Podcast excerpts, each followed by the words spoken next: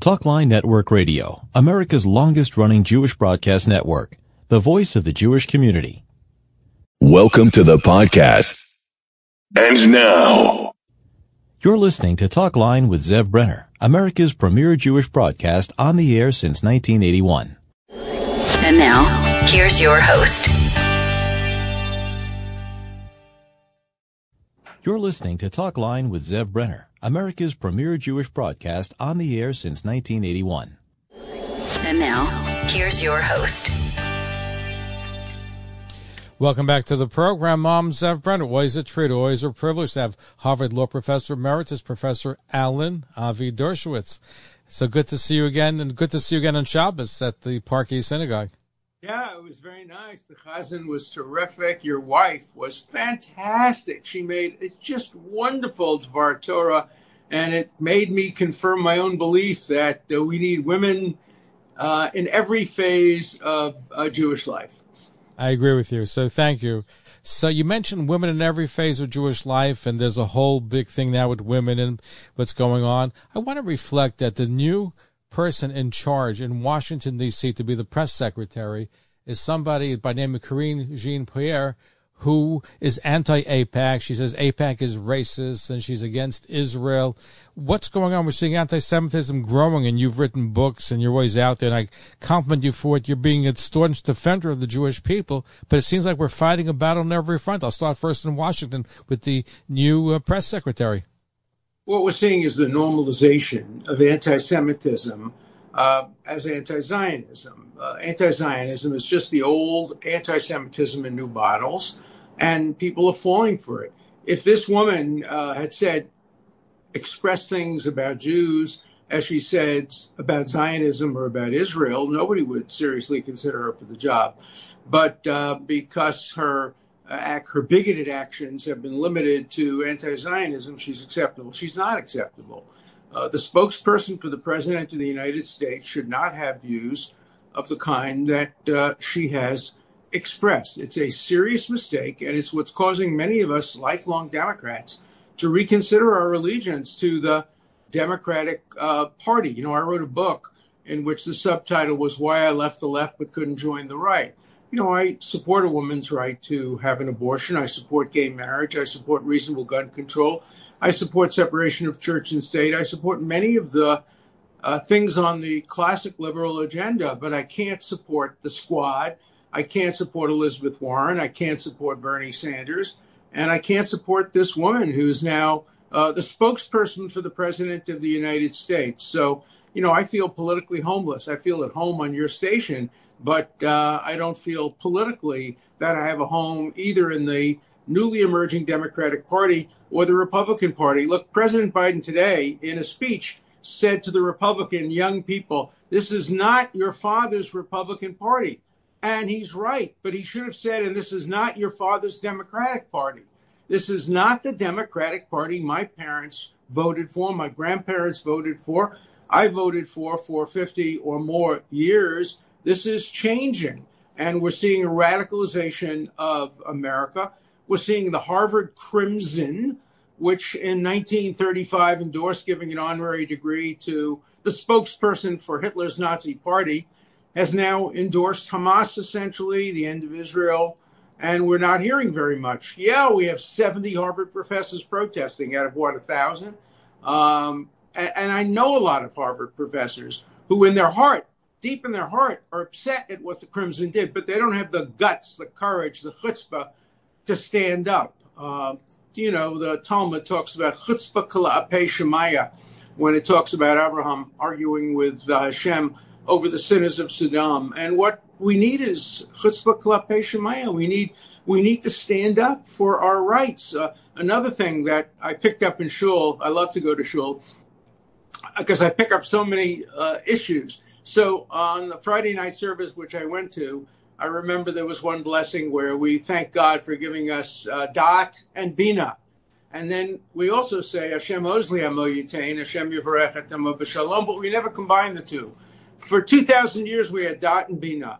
Uh, we produced Einstein. We produced Kafka. We produced Mahler. We produced some of the greatest brains in the world. We You produced Alan Dershowitz. No, no. But oh, we, we, can, we can include you in that. No, no, but we didn't use it to produce oz. It took the Israeli government, it took the creation of Israel for the first time in modern Jewish history to turn dot and bina into oz. And that is the key to Jewish survival. We can't just use dot and bina to study, as important as that is, to develop theories, very important. We have to do it for cyber technology, and we have to do it to strengthen Israel and to strengthen the Jewish people. And we have to never forget what it says in the prayer. We're not going to get peace, shalom, unless we first get us, unless we first get strength. And that's what we need to get. You sound like a speech that Meir Kahane gave a while back. Well, Meir Kahane asked a lot of the right questions. Um, he gave a lot of the wrong answers. As you know, I defended Meir Kahane. I've known Meir Kahane since we were we both went to Brooklyn Talmudical Academy. We were both on the debating team at Brooklyn Talmudical Academy. The problem for me with uh, with Kahane is that he did believe in killing innocent civilians, and he did believe that the uh, ends justify the means. Now, you know, sometimes they do. If we were living in Nazi Germany, yeah, the ends would justify the means. But I fundamentally disagreed with his policy of violent actions. But his questions were good ones. You know, we debated uh, three times including um, on my show, by the way. We debated on your show. We debated at Rabbi Weiss's synagogue, and we debated once in in Boston. It was a great honor and a privilege for me to debate him. I was the only quote established Jewish leader who was willing to debate him. Everybody else said no, he's beyond the pale, and I never agreed with that. I thought he was worth debating, and his questions were worth addressing. I think we've gotten worse though. We don't want to people we don't agree with. We don't want to communicate with. It's been bad, but I think it's worse now. And I want Look, you to comment on the Jewish Museum, Museum of Jewish Heritage, which they disinvited Ron DeSantis. Actually, before, they told Tirico they can't come. Before we get to that, let's talk about the Ramaz School in New York, the elite high school for Orthodox Jewish students. They have canceled me. They have disinvited me. They first asked me without any charge, without any fee, to talk to their students in the 11th and 12th grade about what they're going to confront in college was anti-Zionism. And I have to, tell you with all modesty, there is no person on the face of the planet Earth who's more qualified to talk about college anti-Semitism than I am. I have spoken in more colleges and universities, and the headmaster of the Ramaz school called me and canceled me and said, sorry, a bunch of big machas in the school on the board don't want you speaking. Temple Emanuel canceled me. The 92nd Street Y canceled me. You know, as Pogo said many years ago, the cartoon character, we have seen our enemy and he is us. And if any of you are active in uh, the Ramaz school, call them and ask them, why are you canceling Alan Dershowitz? Why are you not allowing him to prepare our students for a college? Why does Temple Emanuel invite and pay $25,000 to Peter Beinart who calls for the destruction of the state of Israel, but refuses to have me debate uh, issues relating to Israel, to the pandemic, to the Bible. Uh, why does the 92nd Street Y, which has all sorts of anti-Israel people speaking, why have they refused to allow me to speak? That's the question. Unless we speak to the Jewish leaders, the fault is the machas, the Jewish leaders, the people who have it too good. They don't want to shake the boat and they are disserving uh, American Jews just the way Jewish leaders disserved American Jews in the 1930s and the 1940s because they didn't want to rock the boat. Felix Frankfurter did not want to upset Franklin Delano Roosevelt by telling him that Jews were being murdered in death camps. We can't have a repeat of that, and we're having a repeat of it right now. In the Ramaz situation, did you reach out to Rabbi Haskel Lookstein? I know you have a long term relationship with him. I, did not. Uh, he doesn't have a, direct involvement in the Ramaz school. It was the headmaster of the Ramaz school. If Rabbi Lookstein is listening, have him call me. I'm happy to talk to him. I do have a long term relationship with him, but I didn't want to bother him with something that's beyond his ken. It's the school, um, the high school that made this decision. And it's a it's an outrageous decision, a McCarthyite decision, and a decision that hurts the Jewish community and hurts the students. Now I want to focus, and I agree with you. And, and I know maybe you were going to have a synagogue in Manhattan where you're going to put them on trial. Temple Emmanuel, Ramaz, 92nd Street. Why? If somebody invites me, I'm happy to do it. But the Jewish leaders don't want to shake the boat. They don't want to rock the boat. They have it too good. Their kids are getting into Harvard. Their kids are getting into Yale. Yeah, they're turning into anti-Zionists, but they're getting into Harvard and Yale, and that's good enough for most Jewish parents. Well, maybe the stress is too much on that, and there's not enough stress of Jewish kids going to Jewish education and Jewish leadership. Well, but what kind of Jewish education are they getting if they're getting woke education even in some of the Jewish schools? And um, and uh, look at uh, some of the non-Jewish high schools now. Dalton uh, just was with people the other day. Took their kids out of Dalton. Uh, they went to Dalton themselves, but they've taken their kids out because of the anti-Semitism and the wokeness and the intersectionality. And whites are all racists, and you know, you know, I don't have to go through the whole agenda but uh, this wokeness is uh, uh, at its core anti-Semitic. Before I get to the Jewish Museum of Jewish Heritage, you mentioned education. You know, in New York, in New York State, there's a movement on hand of the officials to regulate yeshivot and as far as what they teach, as far as secular studies are concerned. I'm curious to get your position about that. Should the state be telling yeshivas what they should or shouldn't be teaching?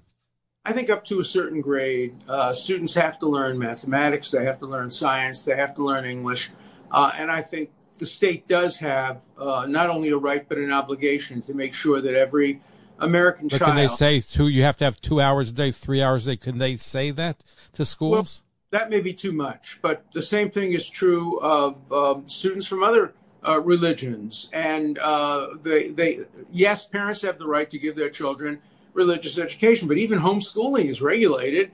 If you homeschool your kids, you have to give them a certain amount of uh, application to math and science. So I think if we have a reasonable approach to this, we can compromise. It's not the approach that says we're not going to teach our children anything. By the way, the kids who go to these yeshivot do quite well on competitive exams. So uh, the empirical data doesn't really support what the state is necessarily doing. But in principle, the state does have the power to tell parents that they must expose their children to a certain amount of secular education. But how much? Way, how much is can, can they tell you to do?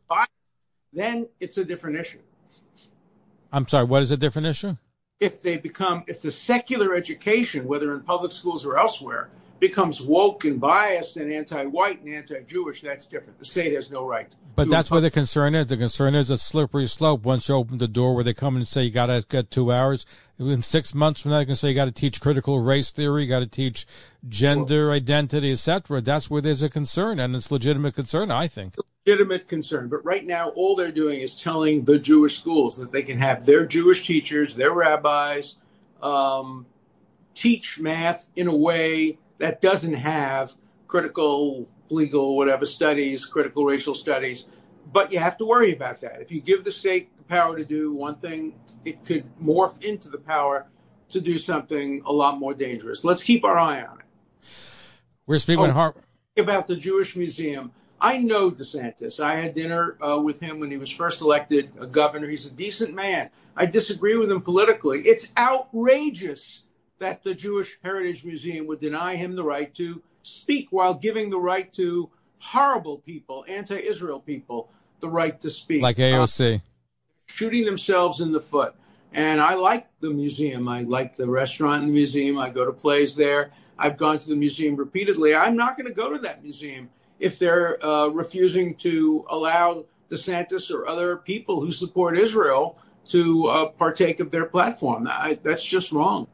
We're speaking with Harvard Law Professor Emeritus, uh, the one and only Alan Avi, Der- Professor Alan Avi Dershowitz. We're looking at some important issues affecting the Jewish community.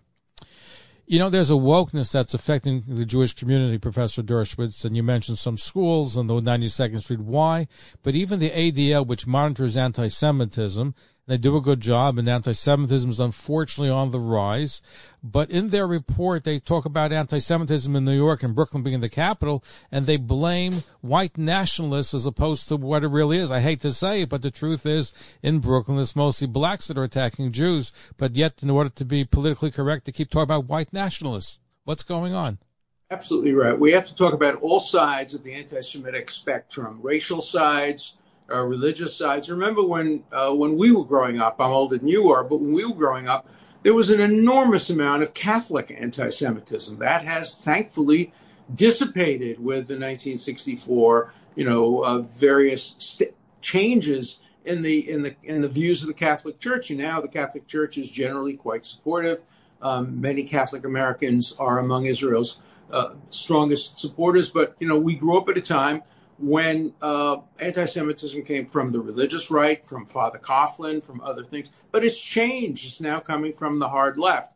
And some of the worst anti-Semites in the world are Jews. Uh, Norman Finkelstein, uh, Gilad Atzmon, um, the anti-Zionists on the hard left, including organizations, um, uh, Jewish organizations, the Jewish Voice for Peace, which isn't boy- Jewish. Uh, fortunately, it doesn't have much of a voice and it doesn't favor peace. But the Jewish Voice for Peace is one of the most anti Semitic groups in the world today. And we have to look inwardly too. Just because you have the name Jewish or your name is Peter Beinart doesn't mean you're not an anti Semite. Uh, Peter Beinart wants to see the end of the nation state of the Jewish people in Israel. That's anti Semitism. As Larry Summers once said, maybe not in intent, but in effect. Uh, Summers, by the way, said that the Crimson editorial is anti Semitic both in intent and in effect, which is why I'm fighting it so strongly. What can we do to fight this whole new surge of anti-Semitism, including the Crimson, where they supported BDS and Palestinians and attacked Israel and basically attacking Jews, and was getting it from all corners, from the press secretary of the White House, Brooklyn. You, you, I know you and I spoke off there about New Jersey, a whole pattern of anti-Semitism. It surrounds us all. What can we do? Get rid of the current Jewish leaders. who, the current Jewish leaders are cowards Uh, you know, anti Semitism is largely a function of cowardice today. People's unwillingness to speak out because they have it too good. They are too much a part of the establishment. They're making money. They're sending their kids to excellent schools. They're living in great neighborhoods. They're doing phenomenally well. So why why rock the boat? And it's the Jewish leaders. You think the members of the congregations of Temple Emmanuel wanted to cancel me? Of course not. They they came, 1,600 people would come hear me speak. It's four or five machas from the organization. The chairman of the board, who himself was an ad agent for Big Pharma and other horrible groups, uh, he was the one who engineered it. Uh, former head of uh, CNN is on the board of the 92nd Street uh, Y, the man who himself was dismissed because he had an affair uh, with a subordinate. These are the people who run the 92nd Street Y the Temple Emmanuel, the Ramaz School, and we've got to get rid of them. We've got to get rid of that leadership. We have to have a more courageous leadership. We have to remember We have to remember that it takes a, a, willingness to speak out at a time of great danger, and we live at a time of great danger, and we lack the Jewish leaders today to stand up to that. You know, we lost Elie Wiesel. He was a great voice, willingness to speak truth to power. Today, the Jewish leaders are not willing to speak truth to power. They only want to increase their own power. Um, the people, and you know, look, the rabbi of Temple, Emmanuel, he's a nice guy. He's a decent guy. He doesn't want to cancel me, but he's afraid he's going to get fired if he takes on the rich members of the board, the machas, the ones who are making the fortune of money. They're the ones who are creating this problem. It's exactly the same thing that happened in 1942 and 43 when the established Jews wouldn't listen to Peter Berkowitz, wouldn't listen to the voices that were speaking out, wouldn't listen to even non Jewish voices because they had it too good. They had their man as president. Franklin Delano Roosevelt, they thought was good for the Jews, and he was good for the American Jews. He just wasn't good for European Jews. Well, it sounds like we need to do a lot more than just change leadership. I'm, I'm, let me look at, for example, Lufthansa Airlines. A group of Orthodox Jews was supposed to go from Germany to Hungary, and because some of the group didn't wear masks, they said all you Jews are not really going to be able to fly.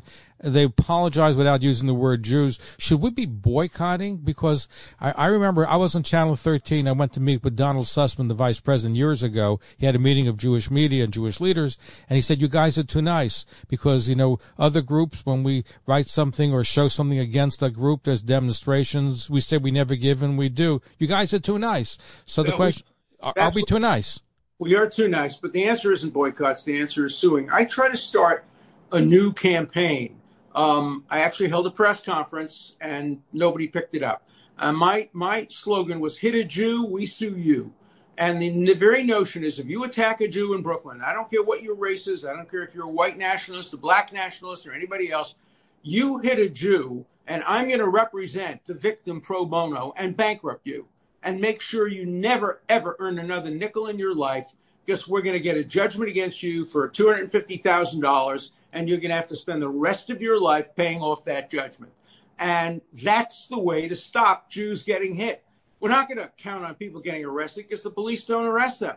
But when you bring a lawsuit, if you get 10 good lawyers together with few investigators, former policemen, former assistant DAs, and you track down everybody who's ever hit a Jew, who's ever attacked a Jew, you don't need the government for that. You bring your own lawsuit. It's a civil suit. You win the lawsuit in front of a jury and you get a judgment for a quarter of a million dollars and the person has to spend the rest of his life paying that off. That message is going to be sent around Brooklyn, again Queens, again around Manhattan, and people are going to think twice before they hit a Jew. So, do we have lawyers aside from yourself that are committed, that are willing to do do that? What you're recommending? You want to hear the first lawyer who agreed to do this? Who? Arthur Aidala, a non-Jewish Italian American, said, Wow. "What a great idea, Alan! I'm in with you. I'm going to join you. We'll sue. We need some Jewish lawyers too. We need lawyers of every faith to come and say, you hit a Jew, we sue you. You know, every we're Jew, we, every Jew who said we sue you. Sounds like a good slogan. we're pretty good at suing, um, and and and uh, you know we're maybe better at suing than boycotting because all you need is one person to sue. To have a boycott, you need a lot of people. It's much easier for a large group in the population to bring a, a boycott than it is for a relatively small number of Jews boycotting uh, uh, a German airline. How many Jews fly on the German airline? Maybe we should do that too.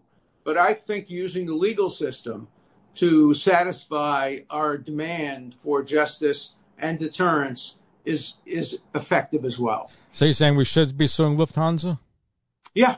Anytime anytime a Jew is discriminated against, there should be a lawsuit. And we should be setting up a Jewish organization. I'd be happy to be a, an honorary co-chairman of the organization. I'm a little too old to be in court every day. I'm, you know, almost 84 now. Uh, but my pro bono support to that uh, Jewish organization. If you mess with Jews, you get sued, and we win, and we bankrupt you, and that's our answer to anti-Jewish uh, bigotry. Now you can't sue the Crimson, obviously, uh, but if anybody discriminates against a Jew, and by the way, BDS is discrimination. It's discrimination based on national origin. It's discrimination based on religion, based on ethnicity. So we can win BDS lawsuits. We can't win lawsuits against newspapers, but we pick our targets carefully. Our guest is Harvard Law Professor Emeritus Professor Alan Avi Dershowitz, looking at some very important issues of the day. I'd be By the way, remiss- if you want more of this, uh, you know, tune into my podcast. I have a podcast on um, every day at uh, 5.30. It's on Rumble and on YouTube. Three days a week it's live, and the rest of the time you can get it uh, on, on the websites. Just just Google uh, The Dershow, and you'll be able to get it. And you'll agree with some of the things I say and disagree with other of the things. But that's what uh, debate is supposed to be like in America. Not people to tune into it, and hopefully we'll carry that very soon in our VIP station. I'd be remiss if I didn't ask about Roe v. Wade. There's a whole controversy with the fact that it was leaked, what it means. It gives the Democrats a chance to get back. I think it helps them out politically. But your opinions about what the leaking of Supreme Court justices' deliberations?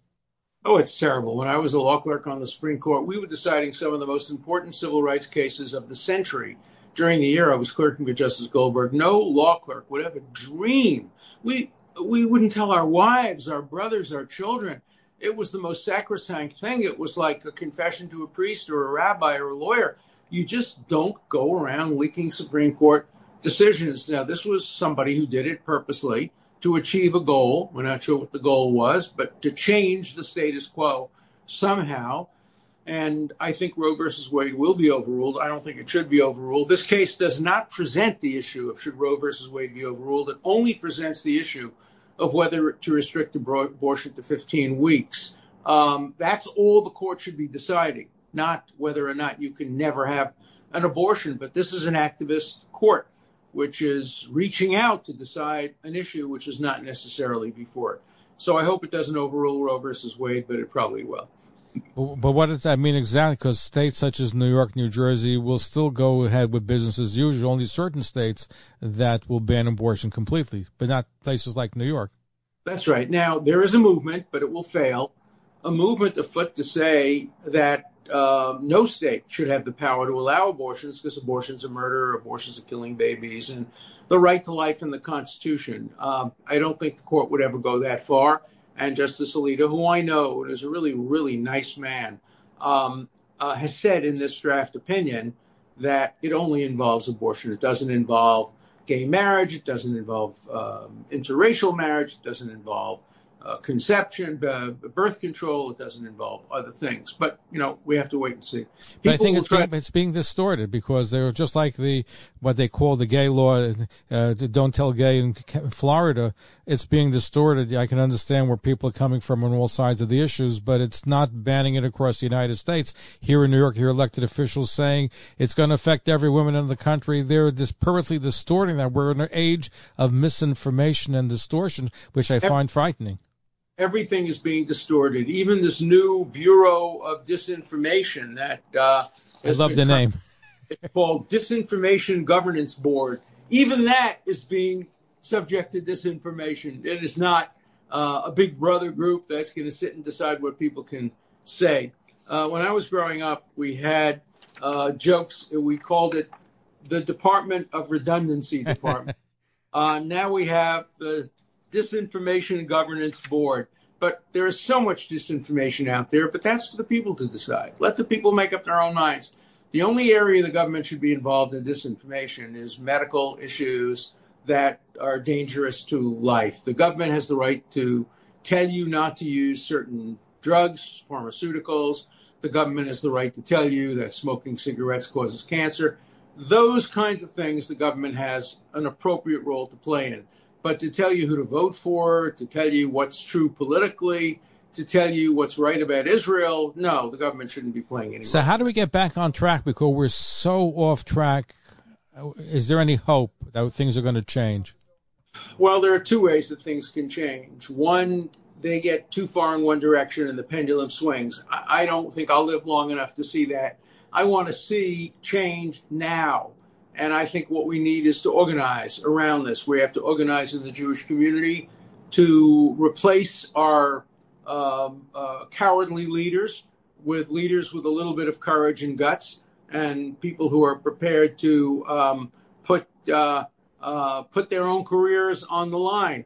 And we ought to stop putting rich people in charge of the Jewish community because they have too much to lose you know, today the Jewish leadership tend to be very wealthy people. Some of them are fantastic. You get a guy like, uh, uh, oh, there are so many, I don't want to get into them, but there are so many Jewish leaders who are extremely wealthy who stand up for the Jewish community, uh, but not everybody.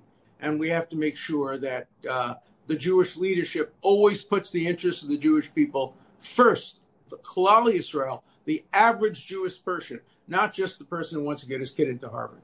Are you ready to take on the role of a leadership of a Jewish organization?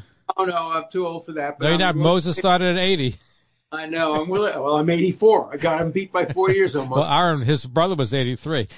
an advisory role, a consulting role, an honorary role. I'm prepared to take on a major role, but not a day-to-day leadership role. You know, I was offered the opportunity to do that several times in my career and never thought of myself as an organization person, but now I think it's very important for these Jewish organizations to turn over and and and to become much more aggressive and to use not only their dot and bina but their oz, their strength, and uh, that's what I want to see happen in the next years. You've been consistent, and we have a few moments left.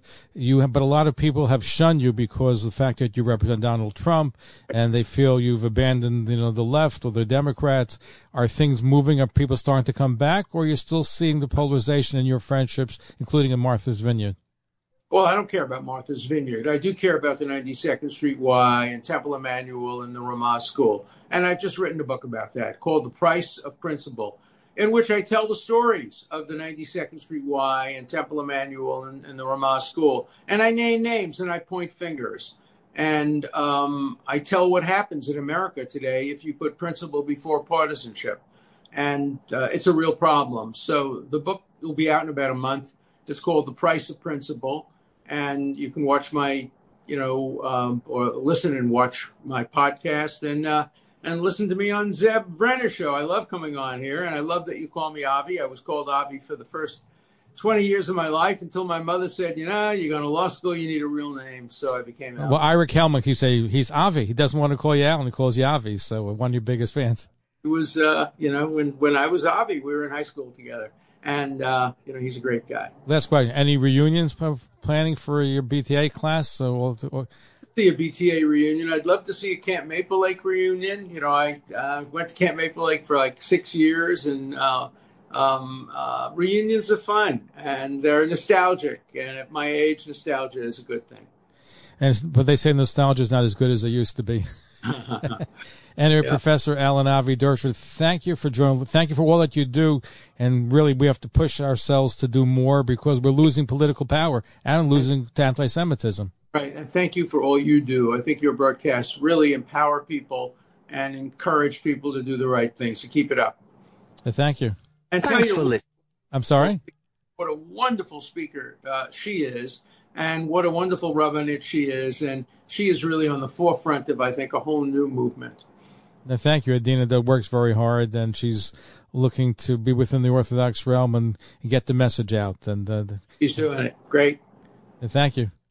Thanks well. for listening. For continuous Jewish programs, TalkLineNetwork.com or our 24-hour a day listen line at 641 741 0389. For past shows, you can find us on iTunes, Spotify, Amazon, YouTube, Instagram, and all major podcast platforms or jewishpodcast.org. Thanks for listening to the TalkLineNetwork.com. Anyway, thank you. Great show. I appreciate it. Okay.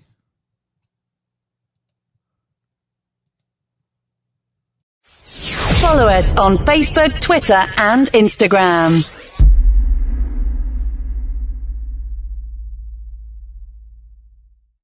one of the most important Jewish institutions in the world today is Talkline with Zev Brenner. He is so smart and he is so innovative and he has so many interesting guests. I don't know what Yiddishkeit, I don't know what New York, I don't know what the world would do without Zev. So Zev, Yasher Koach, may you go from strength to strength and keep keep informing us and educating us and keep fighting for Jewish values. Thanks for listening.